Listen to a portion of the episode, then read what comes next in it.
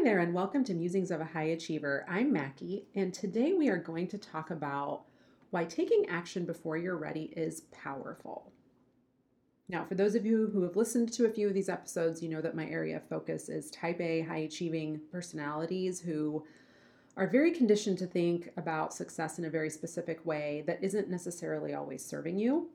And so, what we talk about is the ways that you can look at that conditioning and make any necessary changes so that you can have a more fulfilling experience. Okay, so on to the topic at hand why taking action before you're ready is so powerful. I know this is something I personally have struggled with. I've seen some of my clients struggle with this, where you've got something that you really want to do or try or start, but you feel like you're consistently in that place where you're always getting ready to be ready. You might be overthinking, overanalyzing, and you may even be trying to perfect something before you take action. And the great thing about this topic is that some of the challenges we're going to talk about are pretty common and can show up in various areas of your life, not just when you're trying to initiate something. But here's the thing I've seen way too many really smart, talented people who have something to bring into the world get completely stuck in the process of just trying to cross all the T's and dot all the I's, but never really feeling like that part of the preparation is ever done. So they kind of just stay stuck in that place where it's a someday type of thing. You know, at some point in the future, I'll be ready to do this. It's not quite ready yet. And then a bunch of anxieties and things can kind of kick up and make it so that that timeline becomes nearly endless right? Where you're always considering what you can do or how you can be more prepared rather than just taking a simple action and letting some of those things fall into place as you move forward one of the biggest challenges with that is that when you are getting ready to do something new there's definitely going to be a lot of different types of questions and considerations that are going to come up. The situation you know just by definition because it's new is somewhat unfamiliar to you so you don't necessarily have all the answers and you can't anticipate every single thing that may come up. You may be talking to other people or reading up on recommendations that are related to the thing that you're trying to initiate and those checklists can be super super long and kind of just really be distracting to be honest with you because if there's anything I've learned from going through some of these processes myself, it's that I have had a tendency to get stuck in the overthinking and overanalyzing phase. And what I find is that often the things that I'm thinking about and considering either don't even ever become issues or become issues so far down along the path after starting something that it's not worth spending your time and energy on up front even though you can convince yourself that it's logical and that there's a lot of merit to sort of spinning your wheels and trying to consider all the angles, sometimes it's just not the case. Sometimes it's really just bullshit and it's it's a delay tactic and it's really important to know the difference. So I want to talk about the two main common conditioning challenges that come up whenever you're trying to initiate something new. I'll give some specific examples so that you know you kind of get two different lenses and, and can think about how to apply that to your life. And then I'll give you just a little bit of food for thought in terms of how you can proceed when and if this is happening to you so that you don't have to stay in the endless preparation phase. Conditioning challenge number one when you're getting ready to initiate something new is the need for control. and excessive need for control can show up as perfectionism. And that can be over feeling like you need to get the details straight ahead of time, the process itself, the steps you're going to take, the anticipated outcome. It can show up at every single phase of the entire process. But for sure, if you get stuck in overthinking and overanalyzing, you know that it's showing up in the preparation phase before you even start the thing. So let's talk about that first. Look, control is just a freaking hamster wheel. it, it is, if you are already kind of a logic brained person, then things like details and questions and concerns are all going to continuously pop up as you think through whatever it is that you're trying to initiate. And it even may be the case that what comes up for you is actually legit, but I'll argue that not everything that comes up is something that you need to be thinking about right now. So instead of encouraging you right now to say, like, just stop overthinking it. Like that's like telling you to not think about the pink elephant in the room, right? It, you just can't turn that part of yourself off. And there that, that's fine. You don't need to do that. But here's what I would suggest. If you get into the habit of asking when one of those questions pops up, is this for now or later? And secondarily, is it necessary? Then those two questions can be very, very supportive in helping you sort through what is something that you feel like you want to think through now and what's something that you can write down so that you don't forget it and that gives you a layer of security and knowing, like, I understand that this may be an issue at some point, but not spend a lot of time on it right now in this moment. I want to give you an example so that it's more concrete. And I will I will give this specific example because it's one I have experience with and it's one that several of my clients have experience with. And that is considering leaving your corporate job in order to have your own to do something on your own, whether that is maybe you want to start consulting, maybe you want to create a speaking business, maybe you want to become a coach, maybe you're going to veer completely off course and you're going to start a house flipping business or do real estate. And by the way all of these things are scenarios that have come up in in the conversations that i've had with people. What can happen when you're in that space is that you might be feeling really excited and energized by the possibility of doing this new thing. And then the eruption of all the questions concerns and anxieties that come with that come to the surface. For me personally when i was starting when I was thinking about leaving my corporate job to, to, do what I'm doing now, there was so much to think about, not only from my own perspective, like how am I going to get in front of people? How am I going to let them know what I'm doing now? How am I going to expand my network? Because the network I've had up to this point isn't necessarily the right one for me to move forward with. What do I need, you know, in terms of software or tools or other things? Do I need to have a budget for things like marketing? And, you know, the, the questions were endless. And then, you know, on top of all that, there were the questions of, what do I do first? Do I register myself as an LLC or do I uh, do I need to hire a lawyer because I'm going to need contracts for working with people? And as you can see, like there's just this is like an endless barrage of things that come into your mind to think about. Do I need to be certified? You know, that's another thing that comes up a lot. Do I need a license for this? Do I need a certification? The possibilities are endless. And because you're it's new to you, so there are a lot of questions. And there's this additional layer that for whatever thing it is that you're trying to start, there's plenty of recommendations and advice and social media and books and podcasts about what do you, what do you do in order to start this thing. You can get tricked into thinking that all of those things are equally important or that they all need to be figured out before you can move forward. And it's simply not true. You don't need to do everything for me, what I discovered, and I definitely felt overwhelmed and like I was drinking from the fire hose. And again, I see this in my clients as well. So we talk through it because I have been through that process personally, is that really identifying what is an absolute need for right now and what can wait is super powerful. One of the things that came up for me very early in my consideration was do I need to get a certification in order to have my business? There was so much conflicting information. I was working with a coach to help me kind of cross that finish line of leaving my corporate job to start something else. So it was really helpful to have somebody that I could speak to specifically about that. And but then there was also just a lot of advice online in the in the online space or you know if you're going to be a, a coach of any kind and you are on your own, a certification is really important. That was the opposite of what my coach that I had hired had said to me. And so I had to dig around a little bit and see what the advice was. And, and the reality is that um, coaching is not a regulated industry per se. So you do have the option of pursuing certification or not pursuing certification. So I really had to sit down and think about like, what is certification going to get me?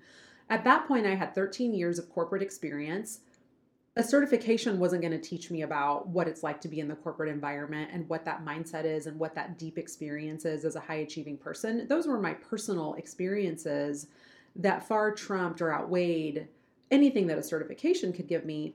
And then before that, I, you know, had gotten a master's degree in genetic counseling and I had this background in like psychology and walking people through difficult situations. And that was a part of my education, my higher education between those two things, it didn't make sense for me to pursue certification. So I didn't. Now, is that going to be the answer for everyone? No. Some people may feel much more confident with a certification Um, and in some cases, it might be necessary. Like if you want to do something with real estate, you, you need to get a license and, you know, a real estate license. So there are places where you're going to have choice points and there are places where it's just really clear you're going to either you have to do this in order to get started for me i made the decision i'm not going to do this in order to get started because at any point if i change my mind i can go through the certification process if i want to i knew i needed an llc so i started with that when questions like gosh, do I need scheduling software? That's a thing that a lot of people tell you to get. So you can simply send a link to someone to schedule their time. But honestly, when I was first getting started, it wasn't like I was just inundated with people who needed to be on my calendar. So I thought, nah, I'll just, you know, I'll schedule via email. I'll schedule in conversation when I'm sitting with someone at a meeting and we look at our calendars and decide this is when we're going to meet. So I knew that that was for later and so on and so forth, right? You just do that with your different decision points. Even from a contracting perspective, one of the things that came up was do I need to hire a lawyer in order to get a contract started? And as I did research, I saw there's so many different great resources that tell you like these are the things you should include in a contract. Here are example contracts that will cover your bases legally. Get some professional insurance so that you have liability coverage in case something doesn't go exactly to plan and you need that little layer of protection. So there were things like that where I could say, like, okay, I don't need to hire a lawyer to do a contract right now because there's really great resources, but I am going to go ahead and get professional general liability insurance because that just is the right thing to do. Those are just a few examples for you. Another one that I can think of is let's say you're really interested in this one's come up a lot interior design, maybe. Maybe that's just something you're really good at. Well, are you going to decide that you can't proceed unless you have some kind of certification or degree in interior design? Or are you going to go ahead and start doing projects, take amazing pictures, and build a portfolio and show someone your innate abilities? That person that you're talking to wants somebody who has those credentials, then they can work with someone else. And for other people who are more drawn to the work that you've done, they may really want to work with you. So these are all just choice points. Again, there's no right or wrong answer there are just ways to consider the questions that come up in a way that you don't feel like every single one of those boxes has to be checked in order for you to proceed. Another example I can give that's more a, of a personal one that that might resonate with some of you is around the idea of like registries, you know, so if you've gotten married and and registered for gifts or if you've had a child and you've registered for gifts for a baby shower, you know how overwhelming and insane those registry re- recommendations can be. Like, I remember thinking initially, like, oh, this is going to be really fun in both of those cases, and then feeling like bored out of my mind by the process and thinking, like, do I really need all this shit? Because I hope not, you know, but you just do it because it's a recommended list and you don't know any better yet. Once you're married and using your stuff, or you have had a baby and they're there, you recognize 50% of that I didn't need it. I didn't need it. It wasn't necessary. It wasn't the bare minimum. It wasn't essential. And this is kind of like that process because you haven't been through it yet. You're thinking, I need all the things. But the reality is, you don't need all the things. It's okay to think about all the things and write down everything that comes up, but then be discerning about what it is that you need to do right now. So that addresses the control element of conditioning. The second piece I want to talk about is fear the fear of failure, of not measuring up, of being rejected, of not being able to mer- make it work, whatever that is for you. Again, so incredibly normal to have some anxiety when you're getting ready to do something that you've never done. You've heard me talk about this in the past, but I'll readdress it here because it's so important. It's natural to have a confidence gap when you have never done the thing that you're getting ready to do you don't have proof that you can make it work because you haven't done it yet. So that can create this anxiety around like, what if I can't? What if I fail? What if I'm not considering all the angles? What if something goes wrong? If you can accept that that is a normal part of the process and not let it stop you, that's really the best way to handle it, right? It's you got to ask, what am I afraid of? So if you're in that place where when the fear comes up, you feel super anxious and you kind of have like butterflies in your stomach and it's really uncomfortable, so you're tempted to just walk away and wait a little longer so that you can feel more prepared. if you can ask yourself in those moments, what am I afraid of? And get specific on what those specific fears are, that's going to help you give those fears their proper weight. I'm going to give you another personal example. And this one's really vulnerable. So I'm, I'm sharing a, a sharing something that's like, ah, kind of hard to share. But when I was writing my book, so kind of there's elements of the preparation piece as well as the fear piece in here. You know, one of the things that gets recommended frequently is go get somebody kind of well known to give you some kind of a little comment or testimonial or something. You know how when you see books, there's a couple of pages in the front where there's comments and reviews and things like that from people and or organizations that are considered credible to kind of lend your work some credibility really for lack of a better term. And so i thought that's really good advice if you're somebody who's somewhat well known or at least regarded as an expert in your field when you're getting ready to publish a book. But that just that wasn't my personal scenario. My personal situation was that I had just left my corporate job a couple of years ago. I had known for a really long time that I wanted to write a book, and the timeline for everything just got really compressed and was going much faster than I had anticipated. But the publisher did say, you know, you have until this date to see if there's some people that you can get one of these little blurbs from. So do your best. And when I thought about, like, oh my God, reaching out to somebody who's kind of famous and asking for an like an endorsement of some kind or a statement was really intimidating. I was hyper aware of the fact that, I mean, who am I to even ask one of these people was one of the first questions that came into my mind. I thought about it a lot. And the, and the two people that came to mind were Steven Pressfield and Seth Godin. So, Steven Pressfield wrote a book that I absolutely love and I recommend it all the time. It's called The War of Art. It is an amazing, amazing book about facing fear and resistance whenever you're trying to start something new. So I will give that book a plug here. I highly recommend it. You probably, if you have heard of him, you probably know him because he wrote The Legend of Bagger Vance, but he's also written nonfiction. So he came to mind. And then the other person who came to mind was Seth Godin. Seth Godin, I had seen in an interview with Marie Forleo where he was talking about facing fear and taking action, and it really resonated with me. These were both pieces of content that I had come across when I was trying to make my decision around leaving my corporate job. And so they were very powerful, influential things that kind of stayed in my head. And it was very, very intimidating to think, I'm going to reach out to these people and ask them for something. Like, this is insane. So it was scary. And I had to think about what the fear really was. And, you know, of course, the fear of rejection, I mean, I don't even know if you can call it that. It's, it's like, it felt like a certainty of rejection, not really a fear of rejection. But really, what it came down to was like, am I going to say the right thing? So, you know, I had to draft a written communication that wasn't too so wordy that they wouldn't read it and wasn't I don't know, just had to feel like very grounded and just what are what are the words that you say when you're reaching out to someone you've never met who probably gets requests like that all the time. There was just a lot of thinking that went into that. And then the other piece was what, you know, obviously, what if they say no? But that was kind of silly because I expected them to say no, which is a topic for another day because there's some limiting beliefs and stuff that are obviously coming up as part of that process because it was a very new to me, the entire experience.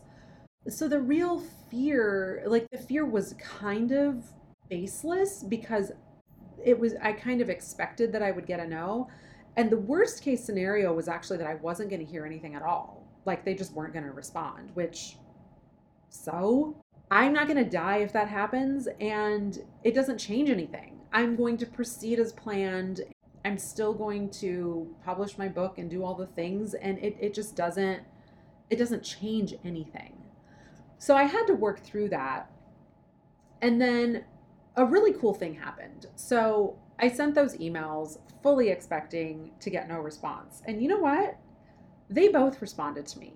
And they both responded to me with these lovely, supportive messages where they did say no, but I actually got email communication back from Seth Godin and Steven Pressfield. And that to me was super cool. Like that actually was good enough for me. It helped me to see, like, yeah, that can be big and scary. And you may put a lot of weight on who these people are because they're influential and they're experts in their fields and all of that, but they're still just people and they're just really grounded, humble people at that. Me having the courage to send those messages allowed me to have that experience where I actually communicated with two people that had been really instrumental instrumental in my personal decision and I was able to express my gratitude to them. There was a net win for me in that. And even if I hadn't heard from them, there would have been a net win because I would have gone ahead and done something that felt really scary for me.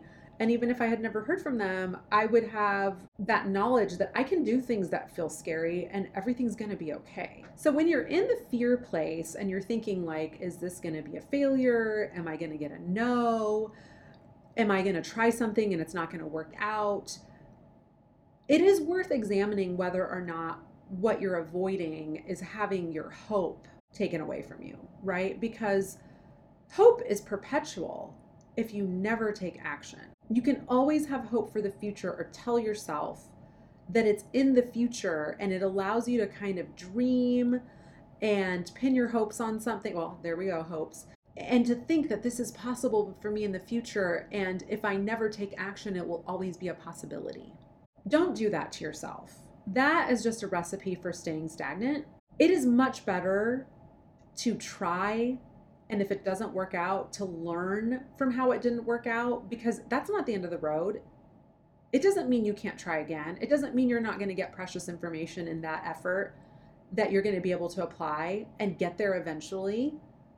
And or maybe you'll try it and it doesn't work out and you decide that's okay because ultimately it really wasn't the right thing. And i just had had it in my mind for so long that i needed to try it and experience and know that it wasn't for me so that now i can figure out what is for me if you never try in order to have the possibility in front of you forever you're stagnant okay? I don't care what it's allowing you to dream of and think of and live in fluffy cloudland where the rainbows are perpetual. No don't do that okay?